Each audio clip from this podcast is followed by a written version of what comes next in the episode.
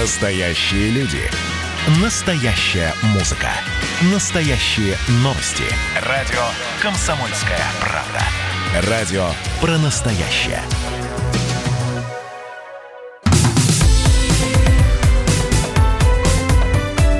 Как дела, Россия? Ватсап-страна. Друзья, прямой эфир. Начало новой рабочей недели. Меня зовут Михаил Антонов. Здравствуйте. Чем живет Россия? О чем говорит страна? Мы все это будем обсуждать. Это в прямом эфире на радио «Комсомольская правда» с вашим непосредственным участием, с привлечением экспертов, специалистов, журналистов «Комсомольской правды». Присылайте свои сообщения, текстовые и голосовые. Есть телефон прямого эфира. Все номера обязательно напомню. Ну, я думаю, что у многих они уже в память смартфонов и телефонов забиты. Ну, а мы начинаем. Радио «Комсомольская правда». Хабаровск, да, к нему мы возвращаемся, который все выходные митинговал, протестовал против ареста губернатора Сергея Фургала. Сейчас, как сообщается, туда прибыл замглавы правительства, полномочный представитель президента в Дальневосточном федеральном округе Юрий Трутнев. Ну, в общем, несмотря на то, что визит старались не афишировать, об этом стало известно. Ну, а тем временем, как говорится, в регионе на какое-то время митинги стихли. Вот. Мы сейчас на прямой связи со студией пообщаемся с пресс-секретарем Сергея Фургала. Надежда Томченко с нами на прямой связи. Надежда, приветствую. Здравствуйте. Надежда, здравствуйте, я вас не слышу. А слышите ли вы меня? Что у нас с пресс-секретарем? Дозваниваемся, да? А, все. Вот, Надежда Томченко. Надежда, здравствуйте. Здравствуйте. Здравствуйте. Надежда, говорят, что, помитинговали, вышел народ в субботу и воскресенье, выходные дни, началась рабочая неделя, и каких-то дальше митингов и протестов массовых в Хабаровске можно не ожидать. Не знаю, это сложно, если честно, прогнозировать, сказать, будет или не будет. Мы сами в таком состоянии находимся. Видит народ или не видит. Не могу вам тут конкретно ответить. То есть вы сейчас своим ответом говорите и отвечаете фактически на вопрос, не вы ли это организовываете? Потому что есть такие слухи, и некоторые говорят, да, люди не просто так вышли, да, и они организованно вышли. То есть вы не организовывали ничего? Да нет, конечно, вы что?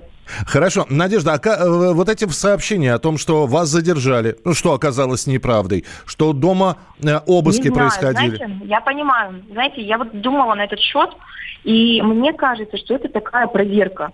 Проверка на реакцию людей, на то, что будет с теми людьми, которые преданы губернатору, да, и остались еще пока на своих рабочих местах в правительстве края и продолжают работать. Вот посмотреть, как будут реагировать люди вот на задержание там пресс-секретаря губернатора, например, или там вот, про советника пока информации не бросали. Но знаю, что вчера возле Белого дома мне сообщили, что некоторые кричали, пока я была на встрече, люди уже тут собрались, люди кричали: «Отпустите Томченко». Мне, конечно, приятно, но естественно, что это неправда. Я всем сразу, кому успела, написала журналистам, что со мной все нормально. Мне поступило очень много звонков. Брала просто в режиме колл-центра трубку постоянно и говорила: «Нет, со мной все в порядке, обысков, судя по всему, нет». Я думаю, что это просто проверка реакции. Надежда, тогда еще один вопрос. Объясните, пожалуйста, действительно, я вчера отсмотрел, наверное, все видео, которые приходили из Хабаровска. Главный лозунг, с которым выходили люди, и плакаты в том числе: «Верните нам Фургала». Вы можете ответить: «Верните, чтобы что»? Наверное, верните Фургала. Тут, знаете, больше призыв скорее в том, чтобы судили его в Хабаровском крае, поскольку осуждают его за преступления, которые были совершены в Хабаровском крае. То есть люди требуют именно открытого процесса, наверное, судебного. То есть есть те, кто вообще не верит, да, в его причастность к этим уголовным делам. Есть те, кто сомневается, но их принципиально задела позиция, грубо говоря, наверное, Следственного комитета, или кто его задерживал, что Это произошло, во-первых, сейчас, во-вторых, наверное, из-за дела, что, ну, это же губернатор, которого они честно выбирали, выборы же ведь были честными, и тут теперь у них его забирают, и, по сути дела, их выбор, как бы, воспринимают, ну, их выборы в Москве не учитывают. Вот, наверное, это их задевает, что, как бы, не считаются с их мнением, что ли. Спасибо большое, Надежда. Будем тогда с вами периодически на связь выходить. Спасибо. Надежда Томченко, пресс-секретарь Сергея Фургала, была с нами на прямой связи. Сегодня, завтра, на самом деле, когда появляются такие заголовки,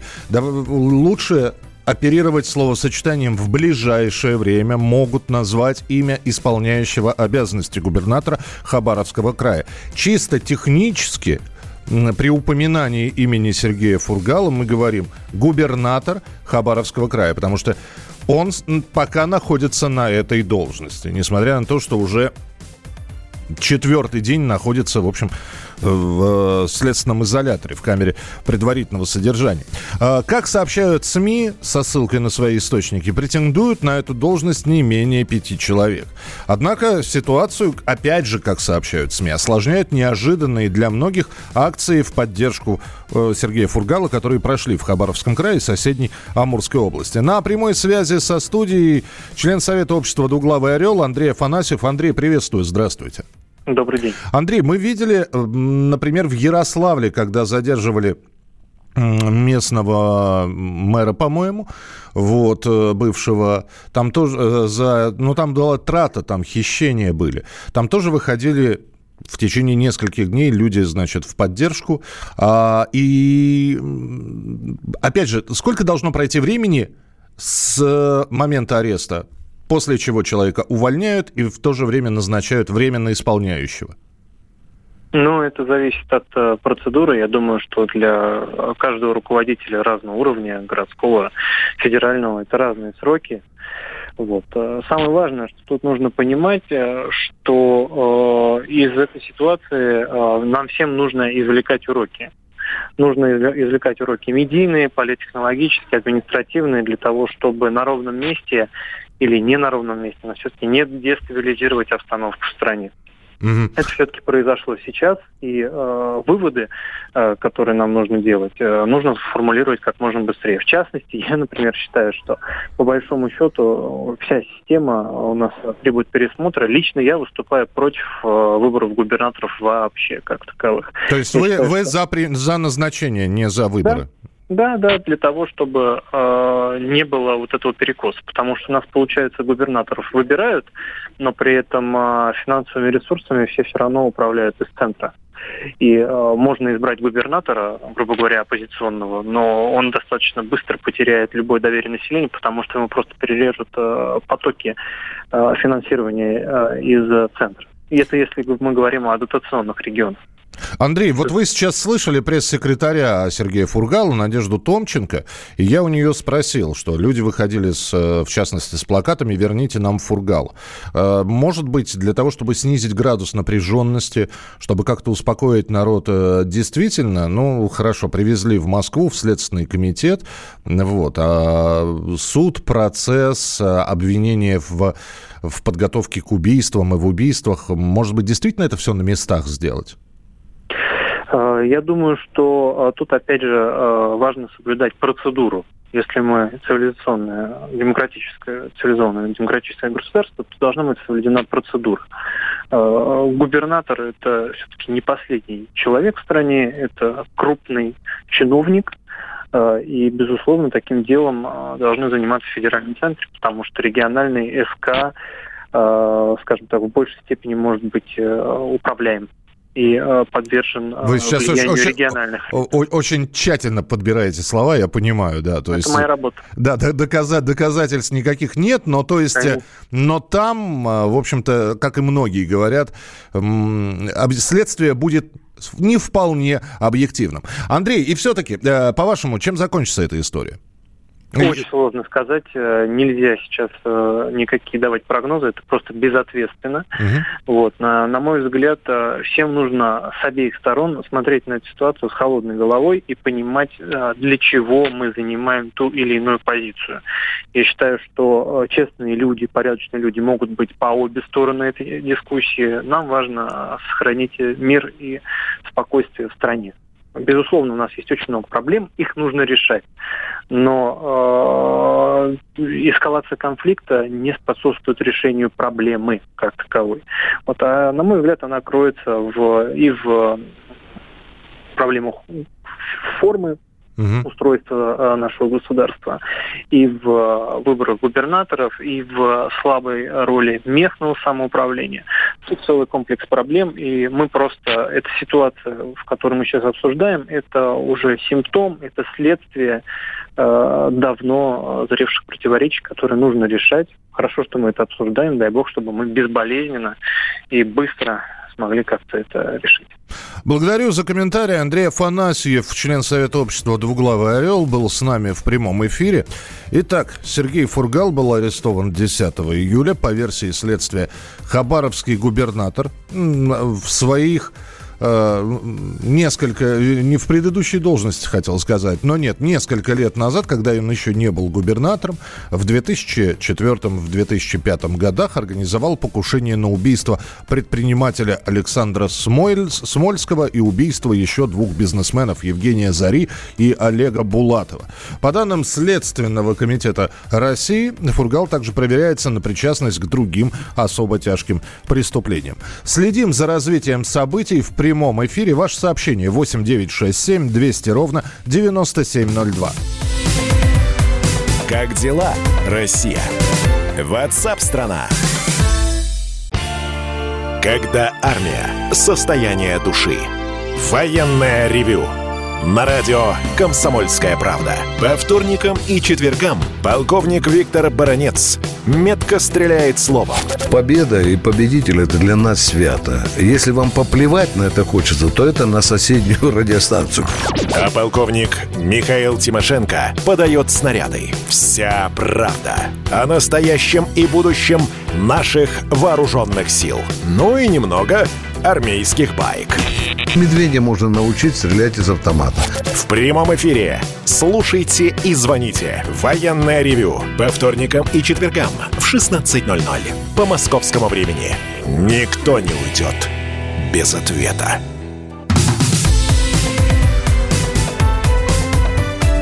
Как дела, Россия? Ватсап-страна. Итак, друзья, мы продолжаем прямой эфир. Здравствуйте, присоединяйтесь к нам. Самые оперативные, важные, актуальные, обсуждаемые события. Все это на радио «Комсомольская правда». Чем живет Россия? О чем говорит страна? Мы ждем ваших сообщений. Спасибо, что присылаете. И про Сергея Фургала. Да, здесь большое количество сообщений. Ждем. Есть мессенджер, на который можно присылать не только свои написанные сообщения, можно голосом наговаривать. Телефон сейчас напомним. Мы ждем ваших голосовых сообщений. Записывайте в WhatsApp и других мессенджерах мнения, вопросы, наблюдения. Всем вашим аудиопосланиям найдется место в нашем эфире. Телефон 8-967-200-97-02. И снова про коронавирус с миру по нитке сейчас, потому что из разных стран разные сообщения присылают, приходят ученые одной страны, говорят одно, ученые другой, другое. Во-первых, за сутки в России выявили 6,5 тысяч новых выявленных людей с коронавирусной инфекцией. Вот уже четвертая неделя пошла, когда вот это вот количество 6,5 тысяч, оно ни туда и ни сюда. Вот. С одной стороны, стагнация или плато, если хотите, называйте это. Но, в общем... количество остается вот на протяжении месяца одинаковым.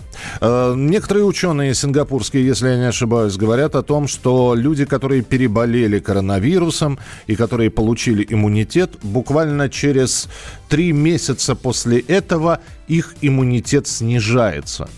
Они провели клинические исследования и предоставили вот такие данные. За эти выходные в мире зафиксировано рекордное количество людей с выявленной инфекцией.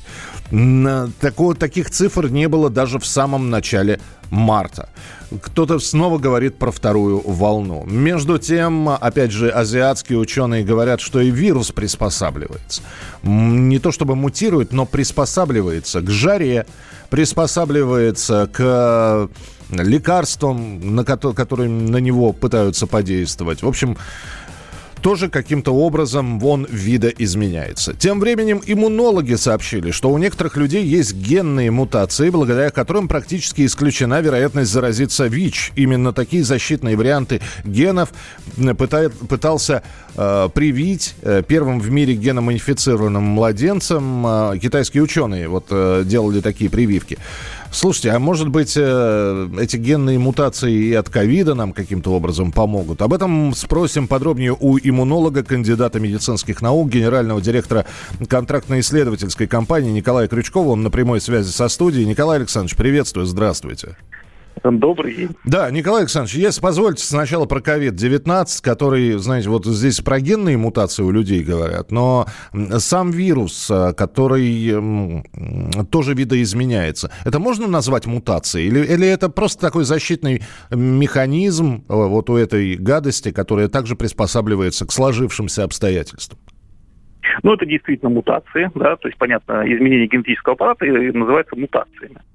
Именно такого рода. Дело в том, что многие вирусы, большинство видов, они мутируют так или иначе со временем, а коронавирусы, напомню, относятся к РНК-вирусам и относятся к вирусам, которые с наибольшей скоростью, интенсивностью мутируют. Так что, в принципе, неудивительно, что есть изменения генома. Соответственно, не все изменения генома, это очень важно понимать, ведут к изменению структуры самого вируса. Да? Не все они сказываются на его свойствах. Точнее, большинство таких мутаций, они не сказываются на свойствах вируса. Он не становится менее патогенным или более патогенным? Смотрите, в принципе, со временем, и это правда, и многие специалисты об этом говорят, совершенно справедливо, что вирус приобретает большую инфекционность, то есть большую способность заражать, но меньшую патогенность, то есть меньшую способность поражать организм и, соответственно, вызывать в том числе смертельный исход. То есть это важно понимать. Но вопрос, каким временем, да, то есть это, конечно, не горизонт нескольких месяцев, да. Для того, чтобы это произошло, нужно, чтобы вирус прошел, так сказать, через большое количество людей и должно пройти достаточно времени. Сколько, мы сказать точно не можем, но это точно много месяцев, да.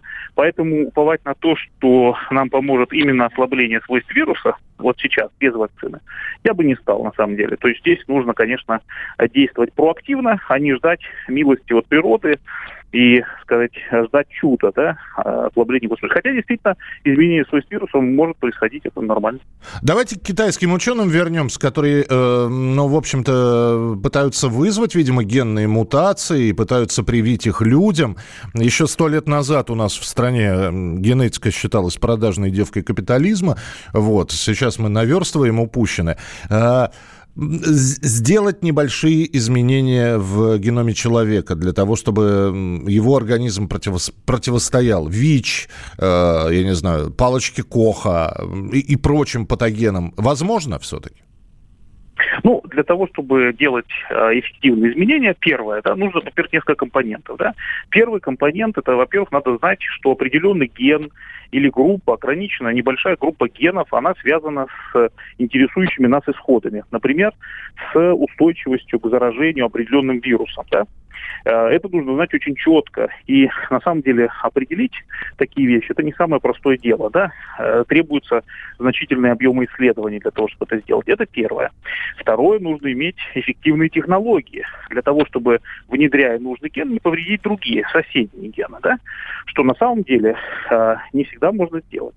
Третий момент. Мы знаем, что один и тот же ген, он может вызывать совершенно разные, то есть иметь отношение к разным свойствам фенотипическим, да, фенотипа организма. Абсолютно, да.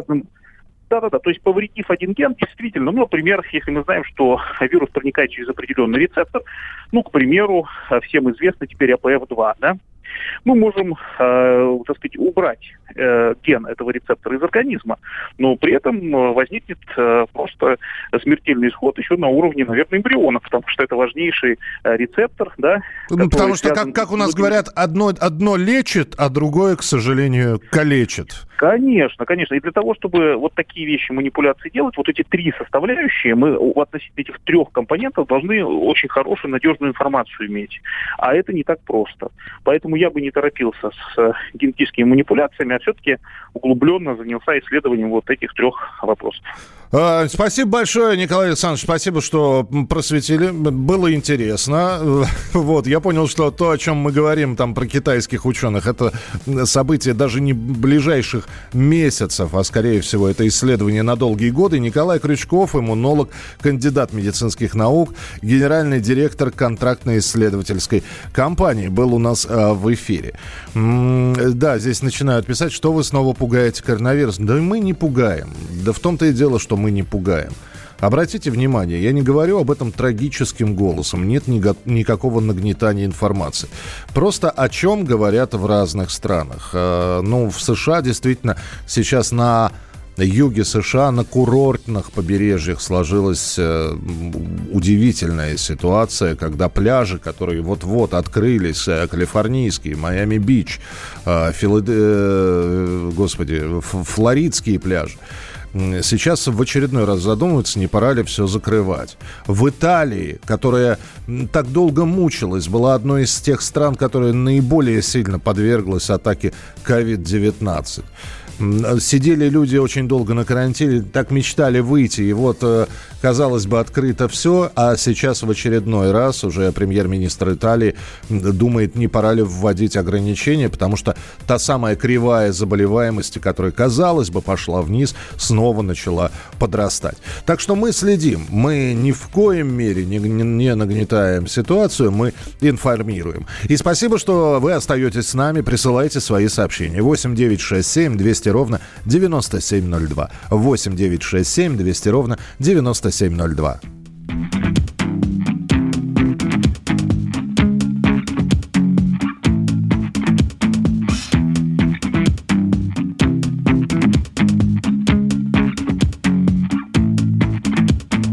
Утро ерошит волосы, как мама ласково кутает. Туман целует моросью, птица ночная ухает.